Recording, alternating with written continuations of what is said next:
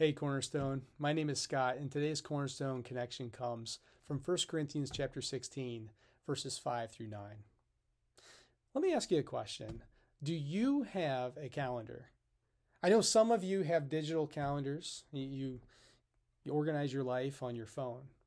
But then there's a number of you that are a bit more old school and you have a paper calendar that you hang on your wall and you fill up those little boxes with all the, the plans and events and activities of your life. Well, whether you have a paper calendar or a digital one, the reality is we make plans. The question, though, is are we willing to let God change those plans?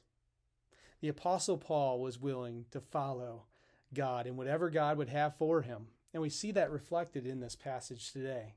You see, Paul's plans was uh, to go to Corinth and visit these people that he loved, but he found that God had an altogether different plan for him.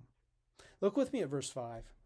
Paul says, I will visit you after passing through Macedonia, for I intend to pass through Macedonia, and perhaps I will stay with you, or even spend the winter, so that you may help me on my journey wherever I go. For I do not want to see you now just in passing. I hope to spend some time with you if the Lord permits. But I will stay in Ephesus until Pentecost, for a wide door for effective work has opened for me, and there are many adversaries. You see, Paul is a traveling missionary and he made plans. He said, I want to go to this city at this time of year or that town this time of year. But he was also willing to have God mix those plans up. And so he shares his calendar with the people in Corinth. But he also says, look, God might have an altogether different plan for me. That's why he says in verse 6, perhaps I will stay with you and spend the winter. Or verse 7, he says, I hope to spend some time with you if the Lord permits.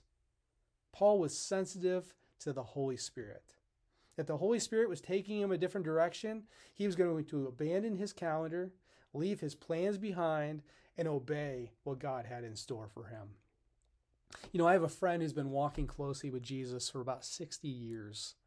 And whenever he describes his future plans, he always says, if the Lord wills. He sounds a bit like the Apostle Paul. He sounds a bit like James. And James, in his epistle, he writes in chapter 4, verse 13 Come now, you who say, Today or tomorrow we will go into such and such a town and spend a year there and trade and make profit. Yet you do not know what tomorrow will bring. What is your life? For you are a mist that appears for a little while and then vanishes. Instead, you ought to say, If the Lord wills, we will live and do this or that. Can you say that? Can you say, if the Lord wills, I will do this or that? If the Lord wills, I will accomplish my goals and my dreams and ambitions. If the Lord wills, I will go to this place or that place. Are you willing to give God the right to rule and reign over your calendar? The Apostle Paul was, and he was sensing that God was going to anchor him in Ephesus just a little while longer. And so, as much as he wanted to go to Corinth, he had to table those plans for the time being. Look with me at verse 8.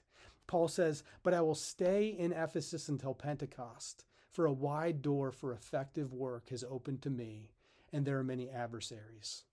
Paul's saying, I want to be with you. I want to spend time with you. That's my plan. But God has a different plan. He's opened this wide door for gospel advancing ministry in Ephesus. And even though Ephesus is a hard place to serve in, even though Ephesus is filled with many adversaries, this is where God will have me. And so my visit to you will have to wait. What are your plans for the future? Do you have a calendar or a daily planner?